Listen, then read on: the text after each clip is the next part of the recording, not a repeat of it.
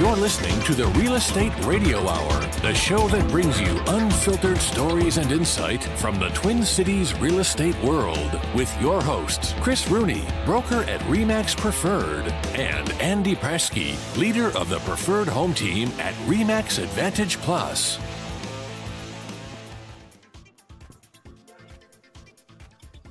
What up, gentlemen? Rock and roll. Sorry, I You was, guys, I was uh, just finishing some last minute stuff here, Andy. Sorry about that. I was just gonna say, you guys keep getting better looking. Thanks. I uh, I think especially Nick. I don't know if any of you guys follow Nick, but uh, apparently Nick's attractive enough to have three women in a car with him, driving around exotic places. And uh, hey,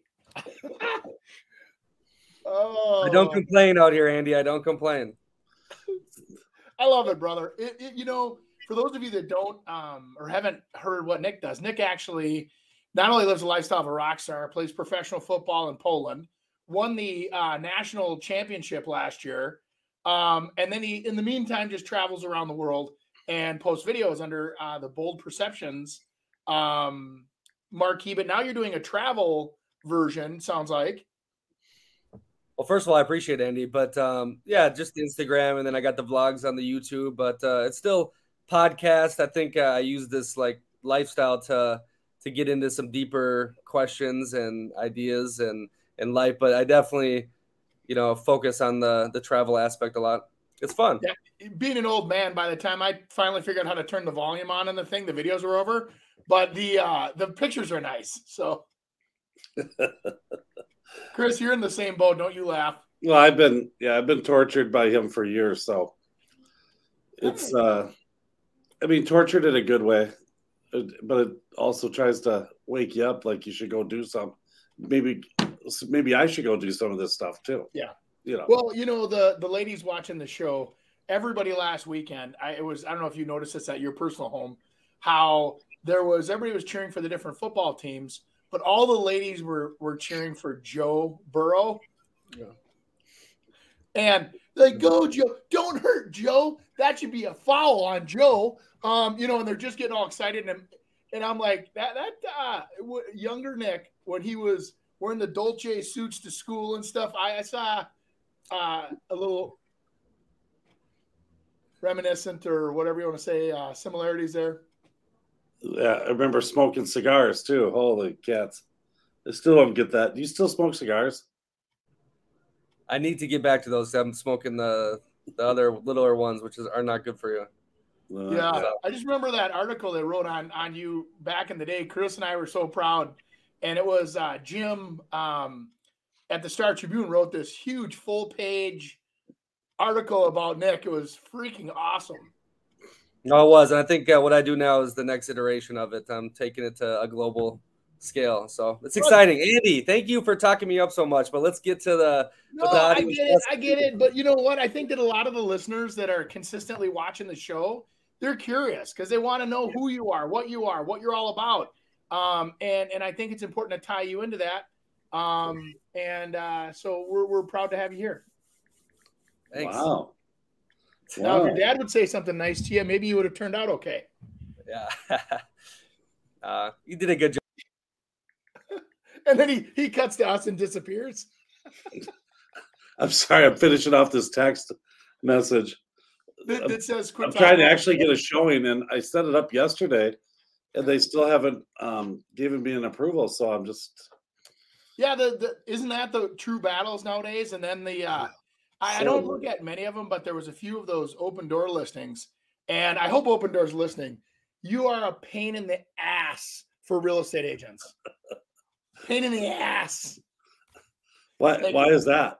Uh, they they literally will like text you with very specific instructions, like 13 seconds before you're showing. And it's like, it's so crap. It's like, dude, nobody's in your houses. I'm the only guy that showed the house today. Give me the combo so I can make my plan for the night. It, it goes to show they're disruptive intentionally. So then you have to like give all of their listings special attention. And then, you know, I don't know. It, it's The problem is, Andy, with those open door ones, a lot of them, they've gotten the prices so low and they're giving them away for less than they paying for this stuff that uh, sometimes we have to show them.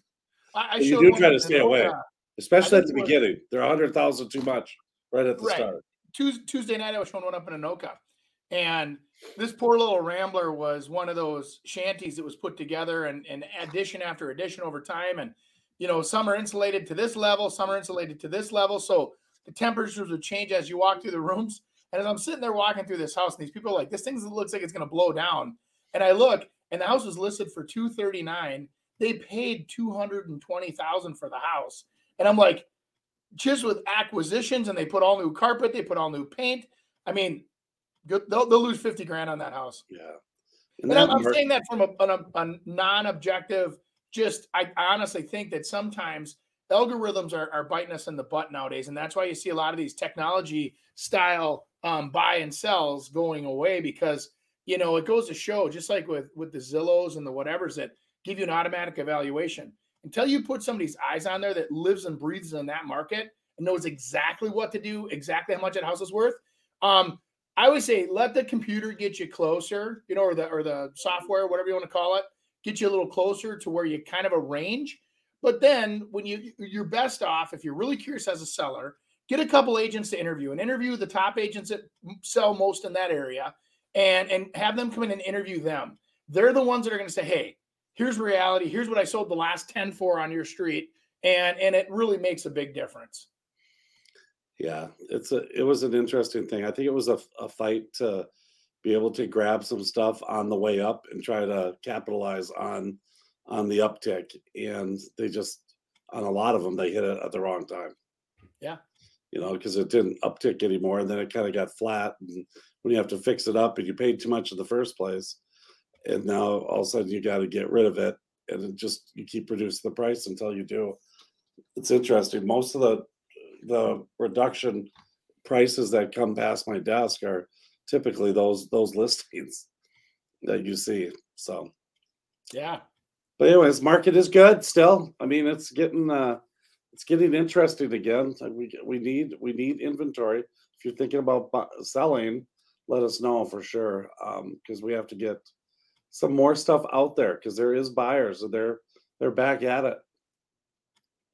Yeah, we're um I've I've been helping a few of my uh, team members with customers shopping around that three hundred thousand dollar price range, and it's kind of scary. And I get that a lot of these first time buyers come into the marketplace and they, who do I trust? And I, I you know I grew up on reviews and apps and whatever, and all of a sudden I have to rely on a human. And what's interesting is these uh, they the the value of the the influence of the agent throughout the process starts to glow, right? So, well, this app said this, this app said that. This one says it's available. It's not available. This is what it's really worth. It's really not worth that.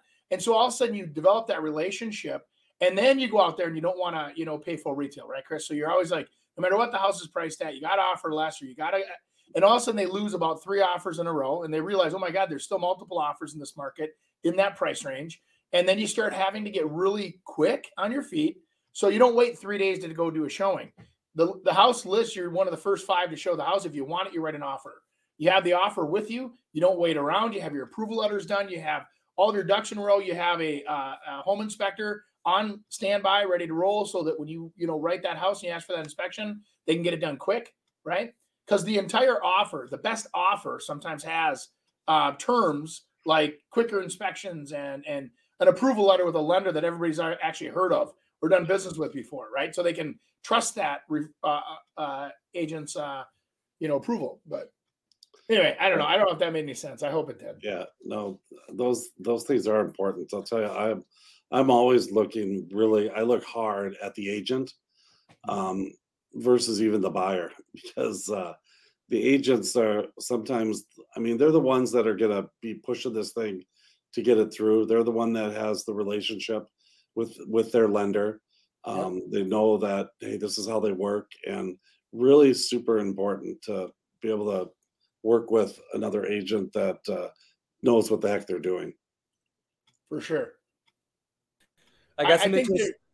My bad, Andy. No, no, that's okay, Nick. There, there's there's weight on that for sure, Chris. I think that the the agent that's um, guiding their client, you know, as a seller, um, they look at yes, I've done business with this individual before. They did a great job very professional. Because after you write that offer and it gets accepted, they've negotiated or whatever else, Now you have to actually do the administrative part of getting them through the transaction. And there are uh, agents are all created uh, different.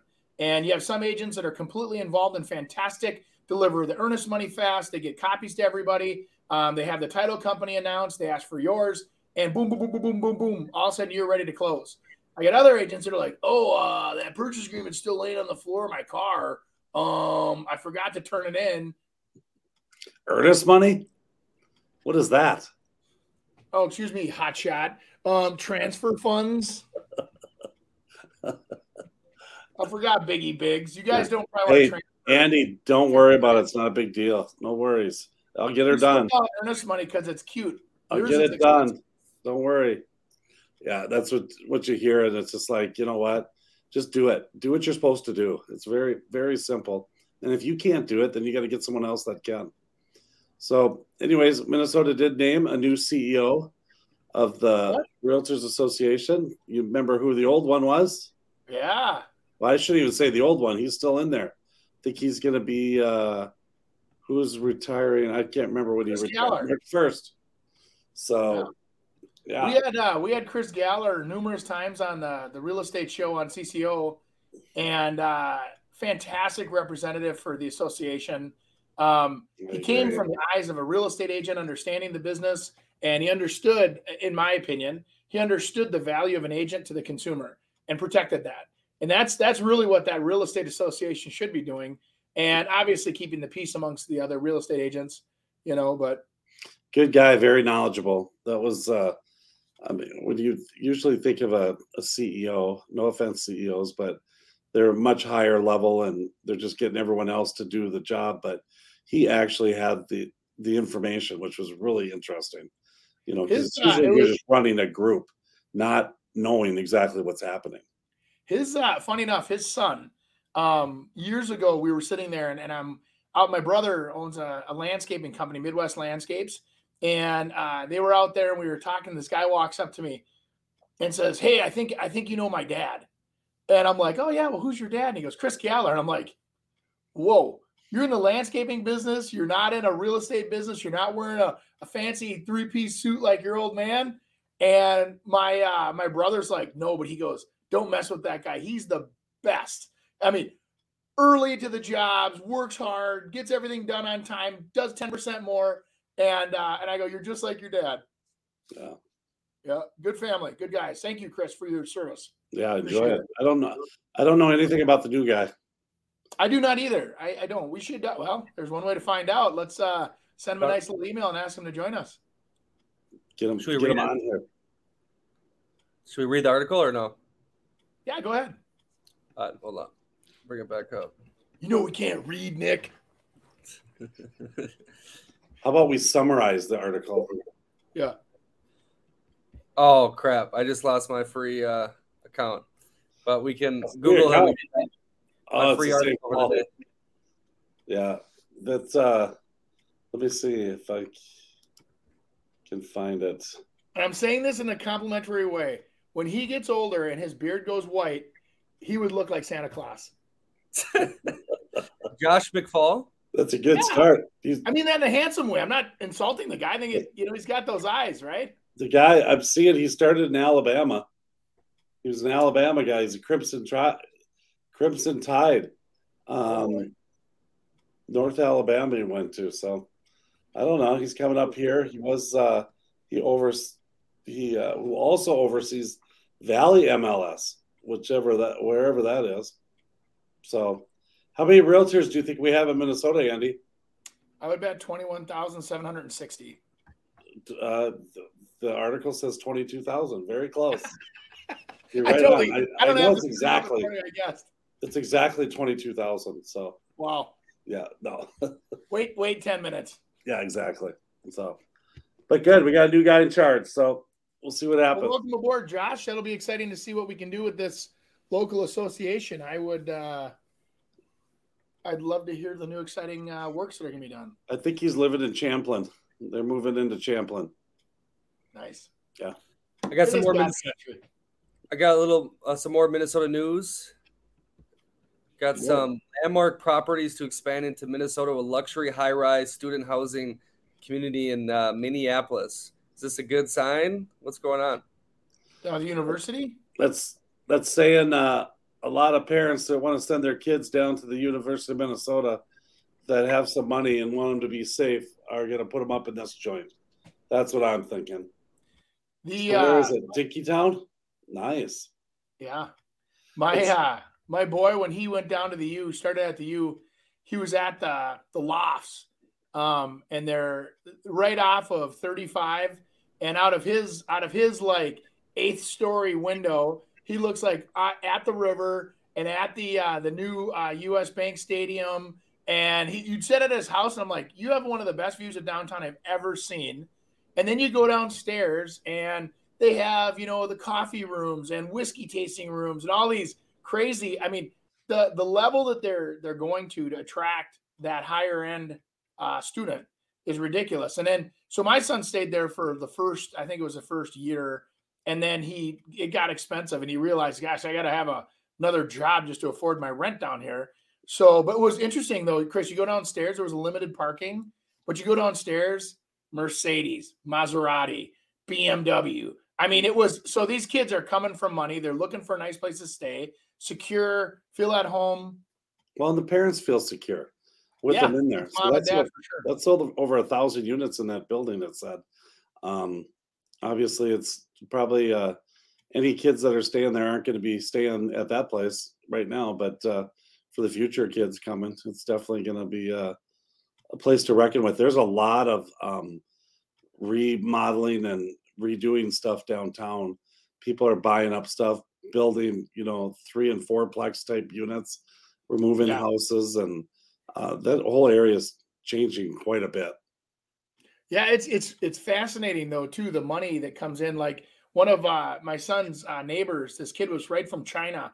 Um, never stepped a foot in. You know, his first day was the first day at this university, and all of a sudden the next day he has a brand new BMW delivered to the apartment, and the parents were so concerned about their child's safety that they sent him. They wanted him to have a nice car, so they let him go there and buy a brand new car, and they had it all delivered, and it was a nice car, and you know it's it's interesting how I'm sure, just like you know, the, the world is different, but it's all the same, right? The parents are still protecting their children, providing them with what they need. And uh, but Connor was like, some of the money that comes from overseas at the University of Minnesota is crazy. Andy, see, that's what I was worried about with Nick in Cambodia. That's why I sent that car and those three girls down there to make sure it gets to places. But why do they keep giving him mouth to mouth? That's the weird part, Chris. See, he's he's he drowns a lot. He swims. He- he's going. He's going to swim with it. He's swimming with elephants now, Andy. I, I don't think I'm gonna make it. Uh, My Uh, turn. well, gross. Um, Next, Why why we digre- digress? Um, let's, we always do. Yeah, let's have a little more fun with the, the social media reacts. But first, it's going to be brought to you by Andrew. right now. I don't know. Hey guys, Andy Prasky with Remax Advantage Plus. Have you heard some of these stories lately about the rising number of foreclosures in today's housing market? Yeah, me too. So let's put it into context.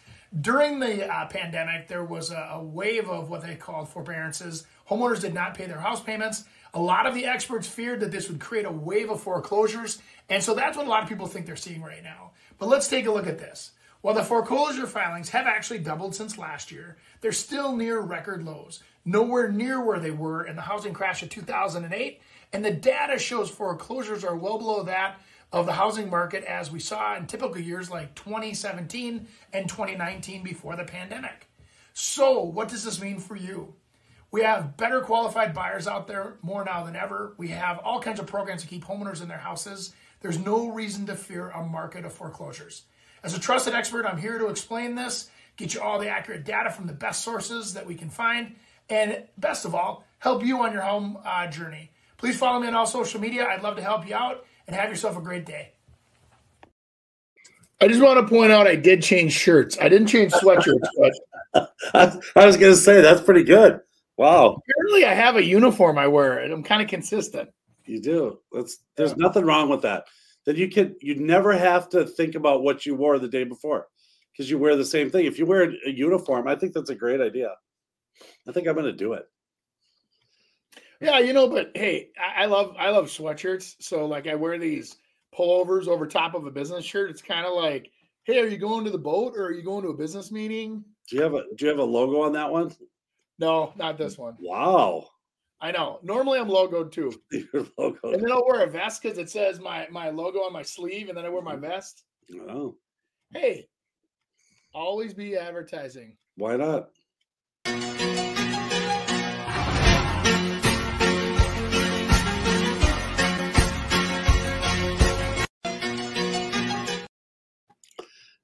Yeah, that uh, I'll tell you what. I tell our clients, you have a showing at three, you're gone by two forty-five. You got it. A showing never goes from three to four that it's scheduled. It goes from two forty-five to three fifteen, probably even longer. And the thing is, is that it's it can get upsetting sometimes. You know, from that two to three, they show up at two fifty-five. I know. But the thing is, is you got you you want to get them in. You got to get people in to be able to see Well, it. Chris, let's talk about that for a second because I think there's a lot of people that are really, and, and I'm part of the other side of this where you're you're selling your house, and I I only have a half hour window you can reserve to show my house. Cool. If there's only one house, we'll show up on time. We'll be there. We'll be early. We'll be out of there. But do you really want to rush me out of there if I'm talking my client into writing an offer on your property and we're looking at the pros and the mm-hmm. cons mm-hmm. because you don't want to be inconvenienced by selling your house? And I'm telling you, you're, you're putting yourself at a disadvantage. You want to have people in that house. You want to be inviting. You want to let them have the time. If somebody's sitting in your driveway and you pull up, you can you have a couple of choices. You can get really mad, call your agent, and tell them that they're past their time, and get. Or you can say, "Sweet, they're still here."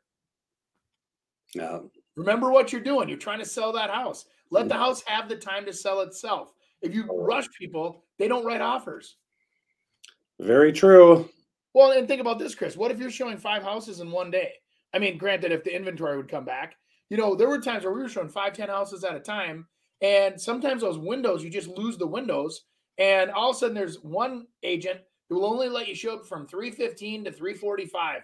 And so then you have to adjust your schedule, and then you're driving extra around to get to it. So what I started doing back in those days, I'd skip those pains in the butts. I'd just say, ah, we're gonna skip that one. We couldn't get in that one. Exactly. Sorry. Yeah. Yeah. I mean, I mean, eventually we'd get into it, but it, you know, if they if it stuff for sale, That's what happens. I totally agree. So, all right. Hello, darkness, my old friend. I've come to talk with you again. Do you bring uh do you bring uh cookies to your open houses, Andy? for the customer or for myself. Well, f- for the customer. Yeah, you know, I my thing is candy. Um, I so I, I a lot of times will bring a nice tray or bowl, you know, and I have candy out there. And all my agents are like, nobody likes candy. I go, when people are out running around on a Saturday or a Sunday and they're busy, and you have a nice piece of candy, it does one thing. It stops them in their tracks. They grab a piece of candy and they feel like they have to talk to you. And I go, that is the perfect opportunity to say, so what are you guys looking for? You know, are you under representation at this time? Are you looking for somebody? I'm interviewing clients right now. I'm actually looking for some new people to show houses to. Are you guys available? They go, what? You know, so you gotta have some fun with them.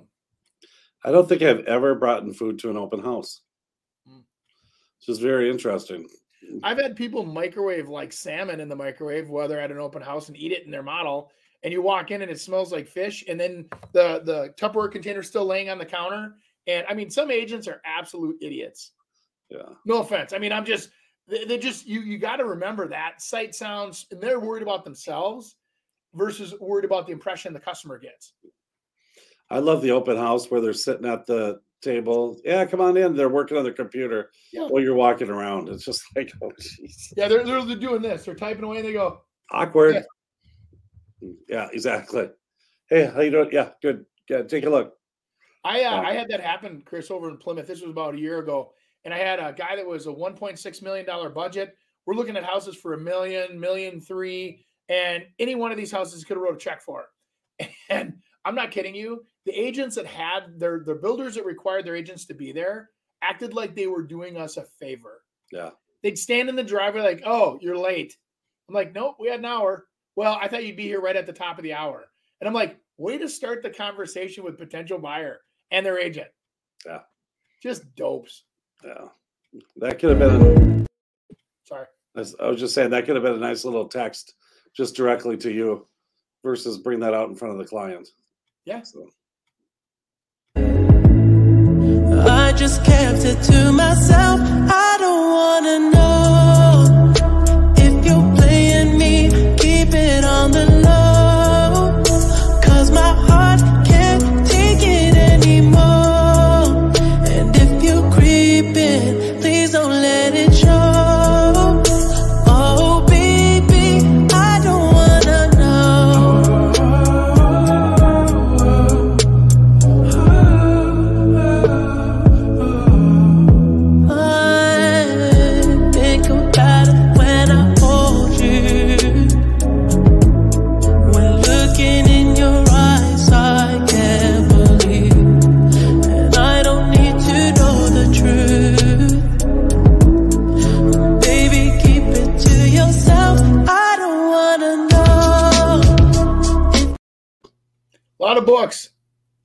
a lot of shelves for those books. I thought you kids were going digital.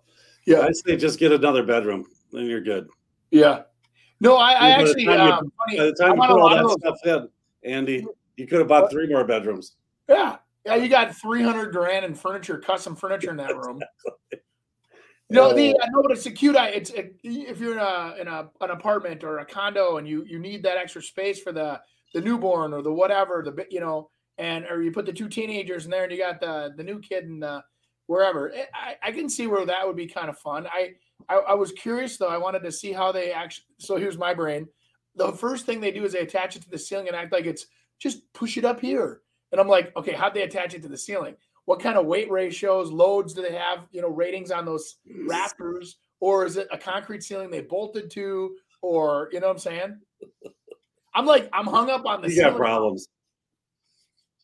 That's that is, but that is the construction in you. You know, it's Yeah. a great it's a great computer program, but is it? Can you actually do it?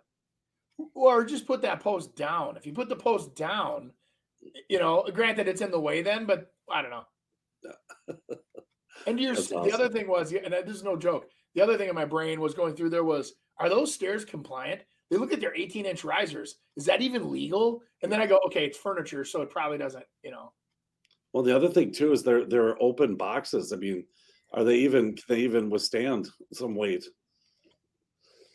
But anyways, Well, those are boxes are for guys with gorilla feet like me. They floop, floop, floop.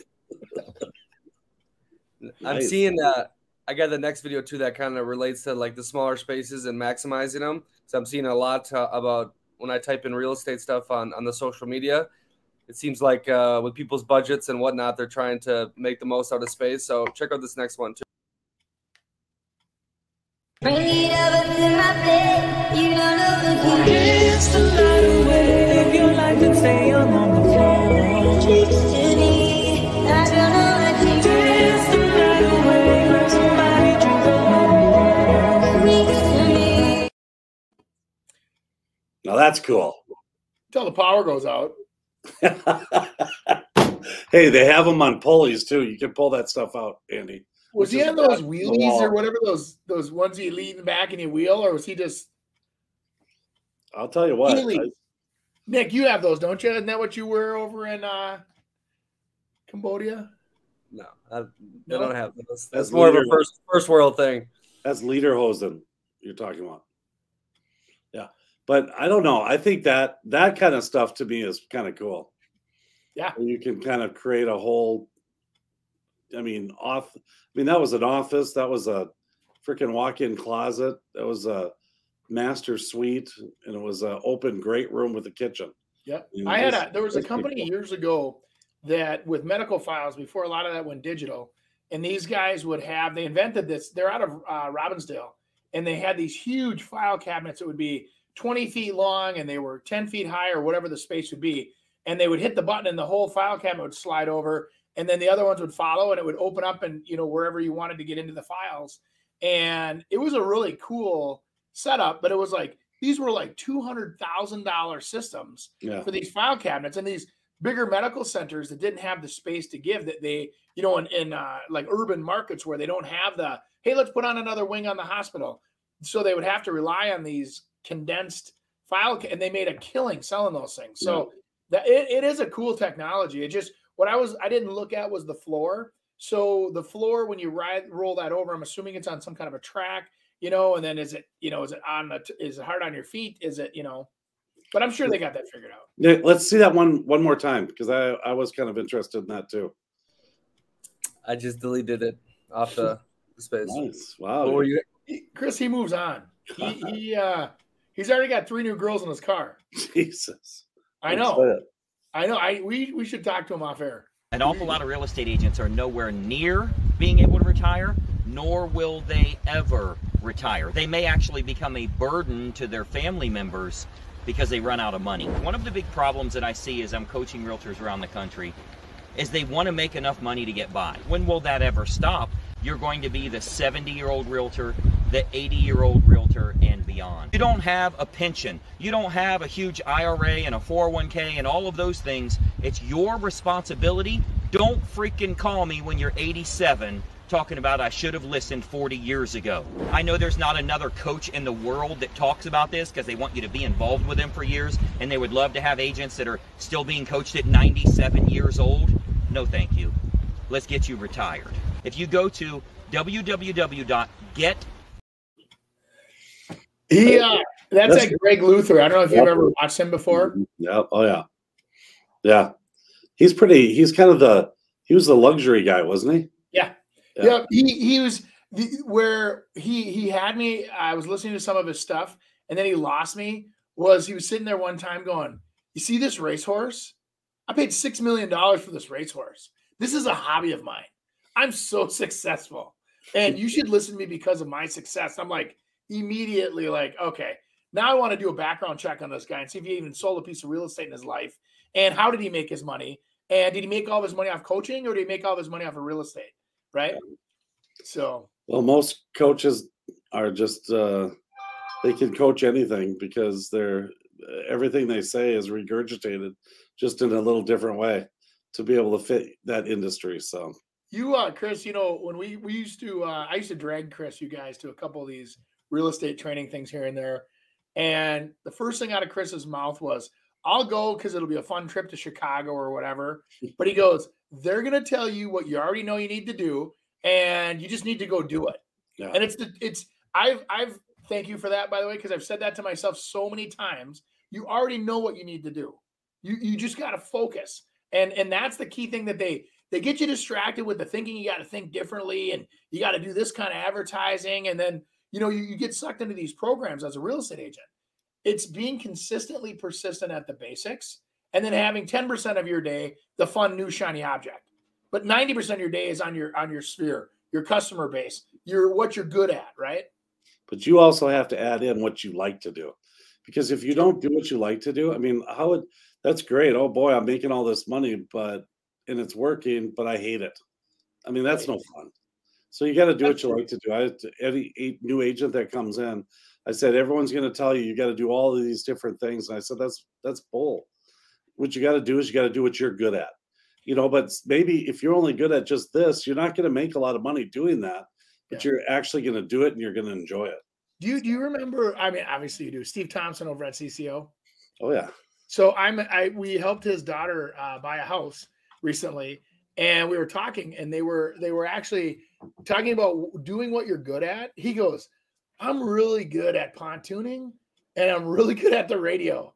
And he goes, "I'm going to do a pontoon podcast," and I'm like, "Boom!" I go, "Oh my god, that would be fantastic!" Yeah. And you know, having like celebrities or having like you know sports people on your pontoon and talking to them as you're floating down the river and you know limiting you know your window of time kind of like with the amount of time you float down the river and I- oh my gosh i think that would be fantastic let's do it i know i told him that too i go we'll be your guests Yeah.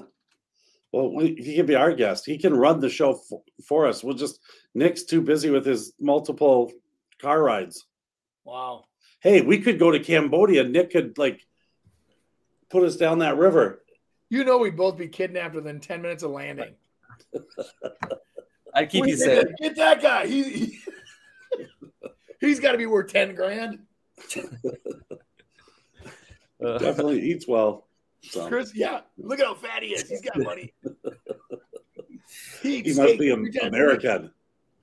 Total. Well, hey, all right, fun stuff. Now let's get even more fun. We're Andy. some Andy, we're not fat. It's the it's the chemicals in all the food we get. It's I- not our fault. It's the preservatives that Not make our me this fault. way. Yep.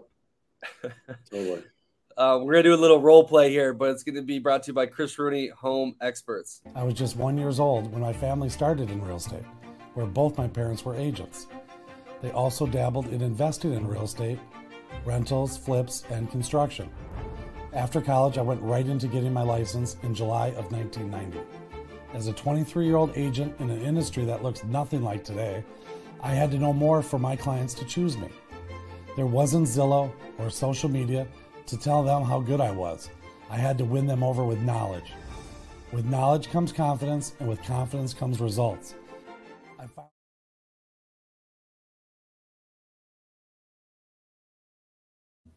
I was just gonna say we probably lost our sponsors Cheez Whiz and Twinkies by insulting them, but this ad brought to you by Cheez Whiz.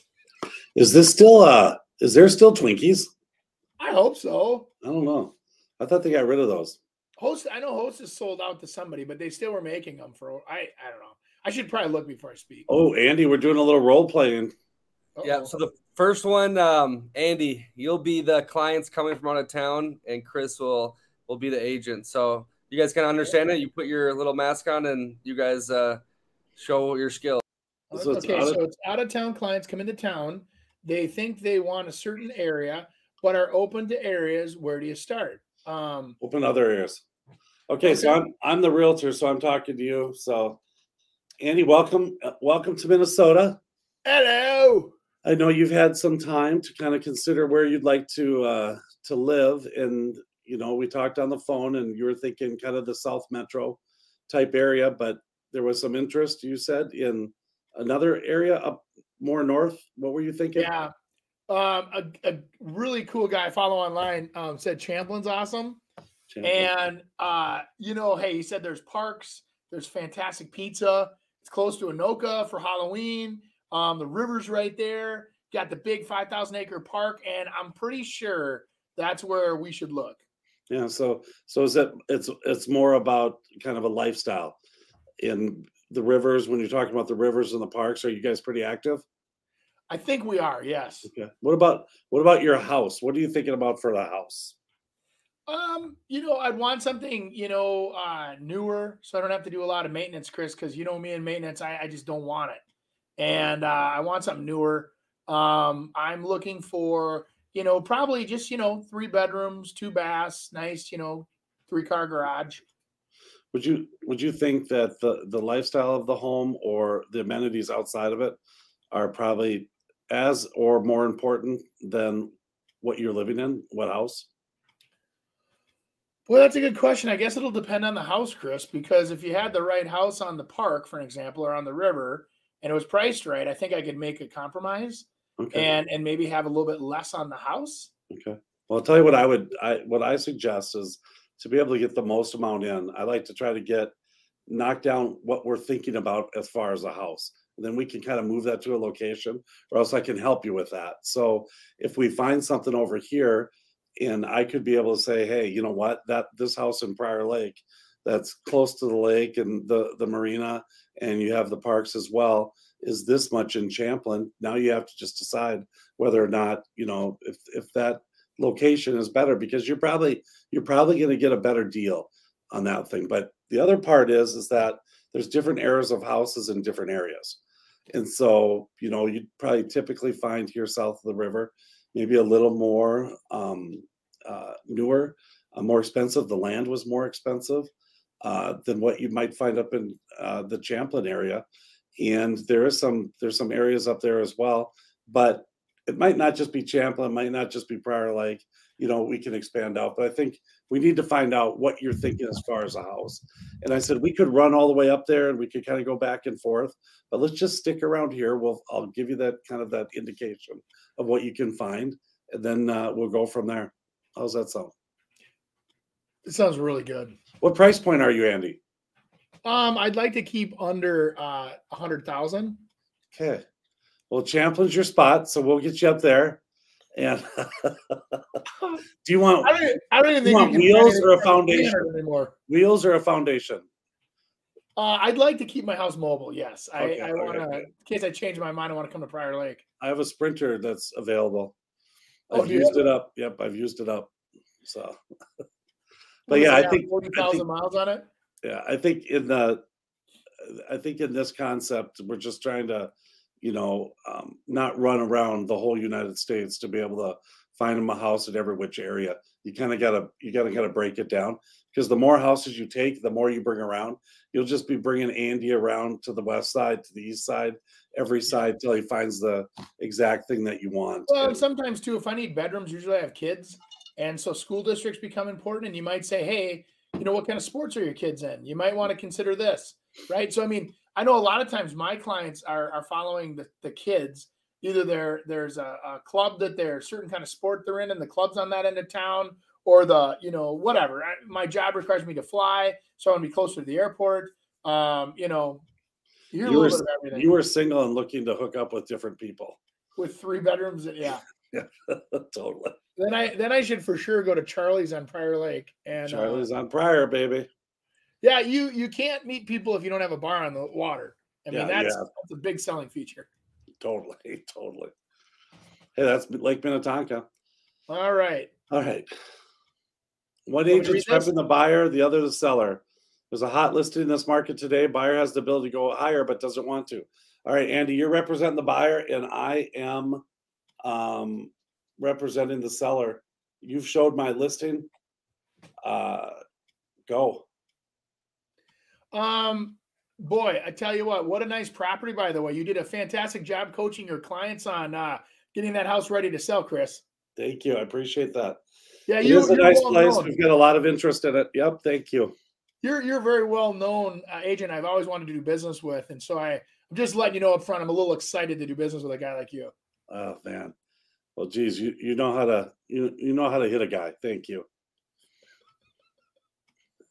That's it. That's that's how I would end That- it. that's it. Um, and then get ten percent off.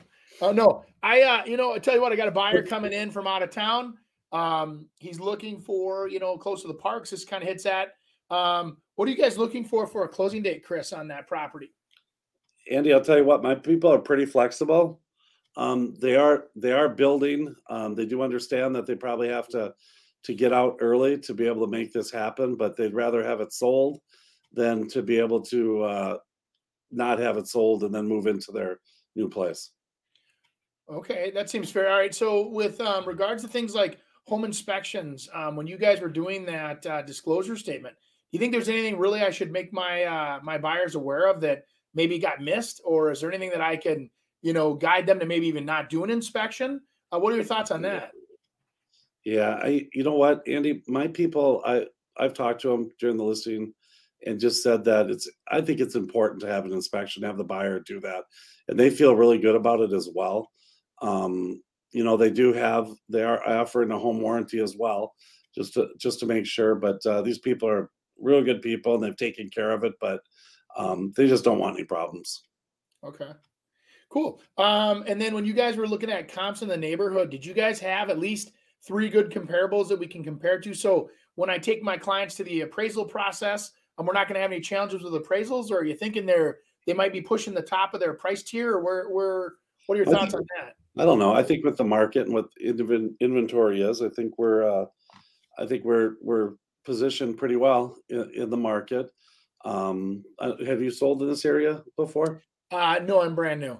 You're brand new list. Okay, brand new agent. Yeah, no, I can I can certainly help you with that. Um, you know, as as we know, you know, there's we can we can play around with square footage and uh, with style and all that kind of stuff. But you obviously know uh, our house is is pretty updated.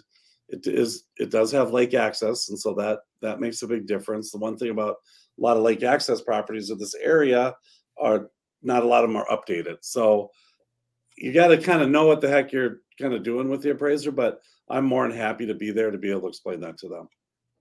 Okay, so you know, and I I respect that, and I you know obviously having experience, I, I respect the fact that you you know you you're comfortable with the appraisal values. Of course, I do represent the buyer, so I'm going to present the offer that they wish to present. But this information has been very helpful. I'll use this to help guide them with their offer. Um, if I get an offer over to you, when are you going to be able to present that for me? You know, Andy, I let my sellers make that decision. Um, we have heard from a couple other people. I don't have nothing in writing, but uh, I I'm I'm one that says, hey, whatever's in hand, we we deal with, and so that's what I'll suggest to my people. So are you guys going to present and sign as you see them, or are you going to try to have, um, if you get multiple offers, you're going to let everybody know that that's the situation we're in, or what are you going to do? Yeah, I would think they'd like to see multiple offers, but I think they're going to deal with what we've got. Um, I mean, I would obviously probably make a phone call to the other agents, let them know, but I don't think we're going to sit. We're going to sit on anything and just be, you know, I think they're waiting for someone that could come in strong and kind of work with them on what they need to do here. So So if I'm if I present it to my clients, hey, they write a nice offer, we'll get it presented right away. We could potentially get it signed today, and we'll have this deal wrapped up by five o'clock tonight. Would be great. That's hey, get it over to me. I'll work on it. On its way. All right. Wow, very good. I like that. That was interesting. Yeah, Andrew. Now, Uh, isn't that weird though? but Andrew did do the the right things there. He was um um wait, let me ask you this, Andy. What would you have uh what would what would you go tell your buyer now after Well- what you found out from me? Um, well, no, so there there's I normally would phrase my questions a little more specific. So if I knew that the house was a little overpriced, that's why I would have asked a question like about are you are you confident that we can get this appraised at the purchase price? I don't ask that question if I know it's underpriced. I when it's underpriced, I might even say something like, "Hey, you guys are priced uh, at or even a little bit below market value. For what reason did you do that?" And then a lot of times they'll tell you, right? So they'll say like, "Well, we anticipated getting multiple offers, and we expect it to be over asking price." And it's interesting how everybody's got different strategy. My thing is, is that all I'm trying to do when I'm asking questions of a listing agent is just to try to get inside your head so that I can write an offer that's a little sexier for that seller that they say, "Hey, I like this. This is cool." and let's let's get it done. But you know, it, it's also from a listing perspective. I do a ton of listings myself, and I I almost don't mind when people ask me those questions because I'm allowed, like you are, right? So your your client says, "Hey, when I'm talking to these other agents, what information would you like me to share?" Like like you did about them moving to a new house, and then I start thinking in my head, well, maybe would would I you know benefit my offer by saying, "Hey, we'd be willing to buy the house, close on it, and do a rent back to you guys so your new house is ready, or something to that. You know what I mean? Where that's where my brain is working. So I'm thinking of how can I get within their world and then make an offer that they're like, geez, this is really nice. Yeah, totally. Totally. I think More I think just about price, right? I mean, because that's the unfortunate thing sometimes with, with listings is that I've had sellers where they've taken a deal ten thousand dollars less than another offer because they like the terms of the offer. They like the way that the people operated. They like the way they wrote the offer, the approval letters, that you know. From the seller's perspective, I think I gave, hey, that we're flexible with possession, but you read into it like, hey, they really don't want to leave, but they want to make sure they can close on their other place. So how about we close early and then just let them rent back until they can move out? It's the best of both worlds. So Yeah. which gets your client a better deal. And the only thing, the thing is on that, you don't know that unless you call and ask. And that's what people don't do. People don't call and ask. It's Right. crazy. I can't tell you how many times I've gotten a text saying, "Did you get our offer?" Yeah. And I'm like, uh, first A of all, what are A you talking text. about? A text, yeah. And and I'm like, sure, let me dig through my email. Yeah, I guess you sent it last night at 11:30, and there's no information. There's an attachment to an offer, and there's nothing on the email. Yeah. You didn't even. I, this is for real, guys. I, I've gotten offers from some of these companies that know they're probably part-time realtors. That's why they're working till midnight, and because they got another job or whatever, they're writing those offers. They have no information on there. They just think like it goes to a computer and the computer processes it. And it's like you you have to do a lot more to get that offer accepted than just sending it over. You know. I had an offer. It was actually from an agent uh, for themselves. Just sent it over, and then uh, so and it was a listing that wasn't had been sitting for a little while. Yeah. I just call them back. I mean, within within a minute, I knew exactly where I could go. I mean, it was just like they just give everything away. So there's in some cases it's good that they don't talk to you because they give everything away. They don't know what they're doing. Uh, it's very interesting. Yeah, Unfortunately, unfortunately. yeah. That was really good though. That was um educational. So Oh, let's uh, let's go to this next little segment. We're gonna guess the price of these homes. So I have two homes for you guys, one um, in each of your areas, and you're gonna go through it, and then you're gonna guess, and who's ever closest to their home wins. So Ooh. I like to win. Wins a nice car ride with three. No. All right, so the, the first one um, we'll do. Chris, you can you can lead it off.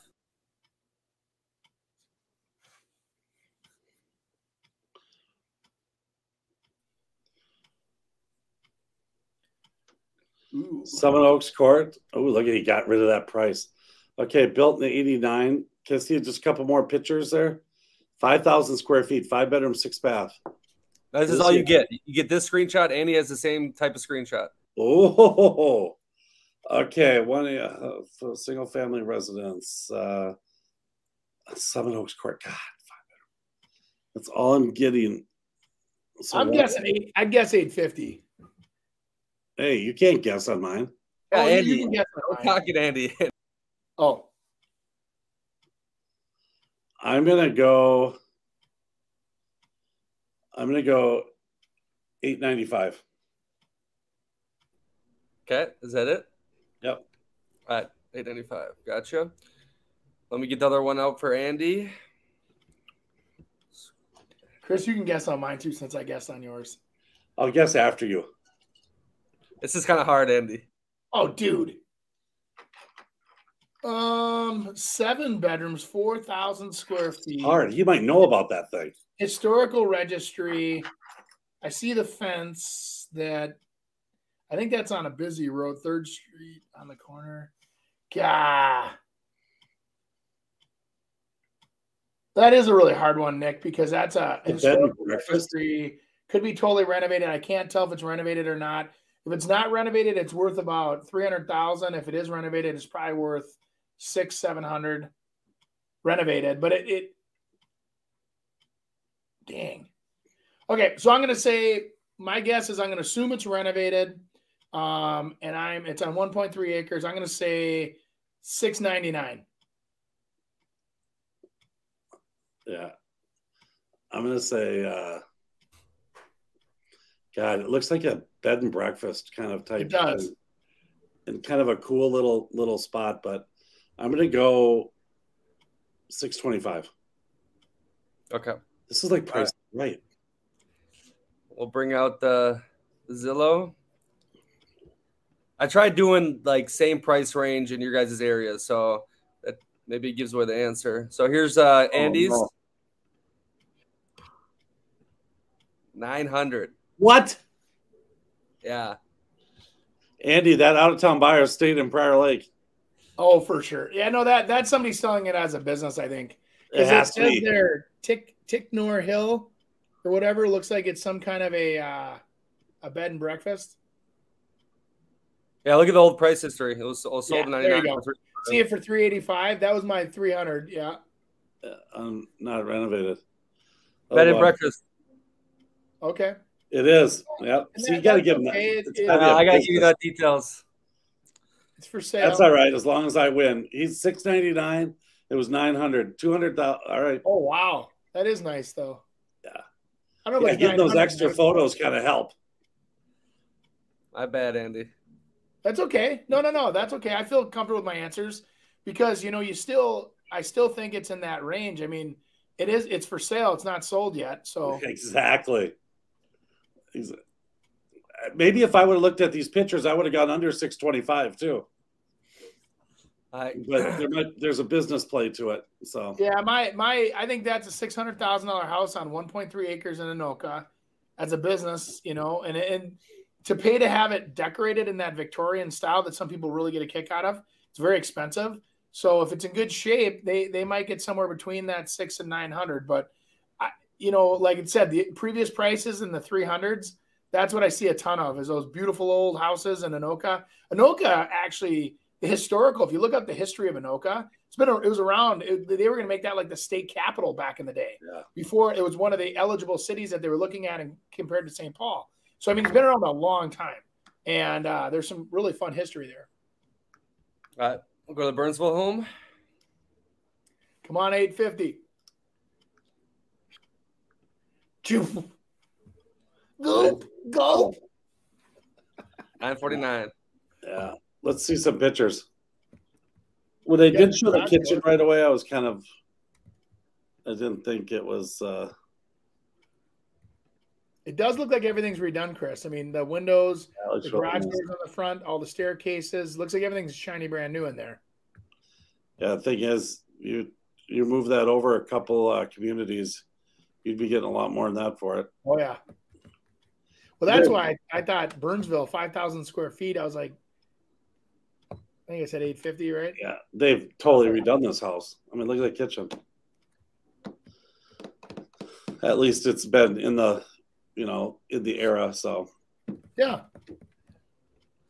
Oh, that I- uh, that was. Uh, I think I'm pretty happy with our limited information. yeah, We're at least we were kind of close, right? Yeah. I wasn't. I was off by fifty percent, but I'm not. I'm not a special specialist in pricing B and B's. Beautiful. Um, oh, just one more thing. So you got a scam alert going on here. Whoa. Yeah, it's In uh, beware. I want to hear you guys um, if you've heard about this scam and how people can protect themselves. So, boom, so, some crazy website. Beware new scam targeting Minnesota property owners surfaces, and then I have uh, a sheet you guys can read quick. Uh, right here. This letter is to inform you that property's home warranty secured by Edina Realty Mortgage may be expired or may have already expired. That's when you know it's fake. Our records indicate that you have not contacted us to get your home warranty up to date. Please call us immediately. That that hap- This crap happens all the time. I'll tell you the best one that they do is to make sure that you get a copy of your warranty deed Yeah. that you get at closing, but they're going to charge you. It's free to get, by the way. It's you can get it for ninety five dollars. They'll send it to you. It's not like Well, they, you know, Chris, technically they're not doing anything illegal. no, They're just they're just selling you something you already have. totally. Yeah, that's what I'm saying. That that one is misleading. You know, I mean, Edina Realty Mortgage puts on a warranty. Yeah. You know, so they're they're just finding people who, uh, you know, uh, finance with Edina Realty Mortgage, and then just sending them that. You know, close to a year after, trying to get them to buy some warranty that might be useless anyways. So happens all the time. Too much, too many times it happens. Yeah, I don't, I don't know if the- that's newsworthy. those well those are the guys that are kind of perusing the old uh you know the the county tax records and and there's a lot of different things that they can do that they gain the information to sell it to market to you to whatever they see you refinanced they can see when you do whatever and then they well hey now that you've refinanced have you ever considered this and a lot of that weird stuff happens Yeah. Hey, quickly, what is the the best scam you've ever seen in the real estate industry? Maybe that you got taken for, or something that was like remarkable how they did it. I think from a real estate agent perspective, we get scammed all the time with lead generation systems or yeah that can't miss things that you end up paying for.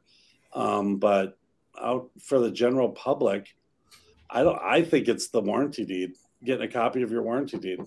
You know, because I think it's not. It's it's a.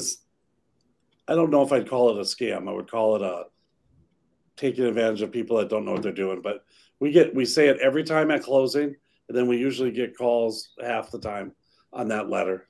People I, I, uh, I firsthand, I need, I need about a minute to explain this, but I, I had firsthand um, watched um, where these guys were running ads in the paper saying, "Hey, if you have a credit score of 750 or higher this weekend, come to our webinar and make twenty-five thousand dollars, our seminar." And they would get these people down, and they'd have steak dinners, and everybody's eating, and they would get these people involved in what they would call a real estate investment, and they'd say, "Hey." right now with stated income, we're talking 2007 here, 2008. Um, we will go out there, find a property, secure you a renter, um, and get you, you know, into this property with no money down. Um, we just have to have that we can verify, you know, that you you have uh, uh, the the um, the job. That was about it. So they, these guys would go in there. They'd find these what they call straw buyers. These they would they would on paper now. They invest the the scammers would go out there and secure a house for seven hundred thousand dollars, let's say. And back then the houses would still appraise. And so then they would buy it from the builder for 900,000. And they would say the builder is going to finish the basement, put on a deck, do whatever, and they never did. So mm-hmm. the builder would sit there and close it. You know, the appraisers were in on it, everybody's in on it. So this house would close at 900,000 with the straw buyer that got paid 25,000 to close on this house. So think about this. This group would make 200 grand. They had a buyer that would come in that was supposed to be the renter. They would pay up front five months of that person's rent to get them off the FBI's radar. And then that buyer that had zero money down, that was stated income, they just had to verify employment, they would buy this house for $900,000.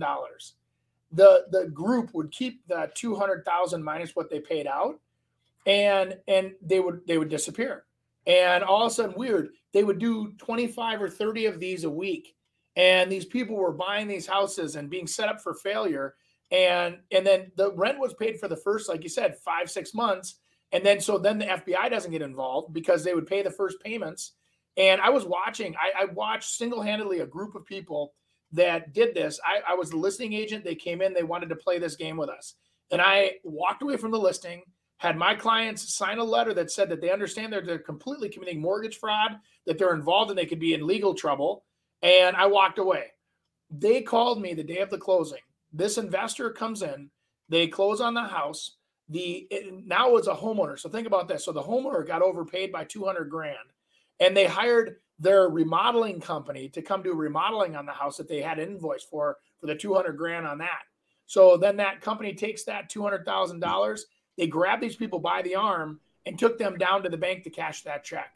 And when they're in the bank, this I'm not joking with you. My seller says, the teller goes, Wow, this is your fifth one this week. You guys must be doing really good.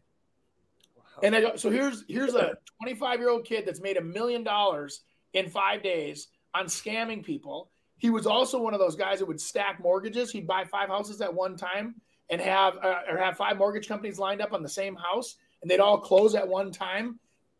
Oh my God! So I've I've seen that. That was that was all over the Otsego market. That was all over Elk River. Um, I mean, thousands right. of hundreds, I should say hundreds of houses were bought that way. Yep. Scams. And some of these builders that were no longer building and they were trying to get rid of their lots and not file bankruptcy were building houses for these clowns. And and as long as they could appraise, they'd close them. So the builders were happy because they were getting, you know, but then they, all a lot of them, you read the paper, they went to jail. And rightfully so. So yes, those are the biggest scams I've ever been seen. He was 25 years old, the kid? Oh yeah, he was a punk. Wow. He had the most pimped out pickup truck I've ever seen in my life. And then the next time I saw him, he pulled up in a brand new Cadillac. I mean, they were rolling in the money. And what's funny is that the kid that was running the scam never got caught, never went to jail. And weird enough, so a couple years later, I'm sitting at a dinner party, 2012, and one of the guys that's at this dinner party works for the FBI.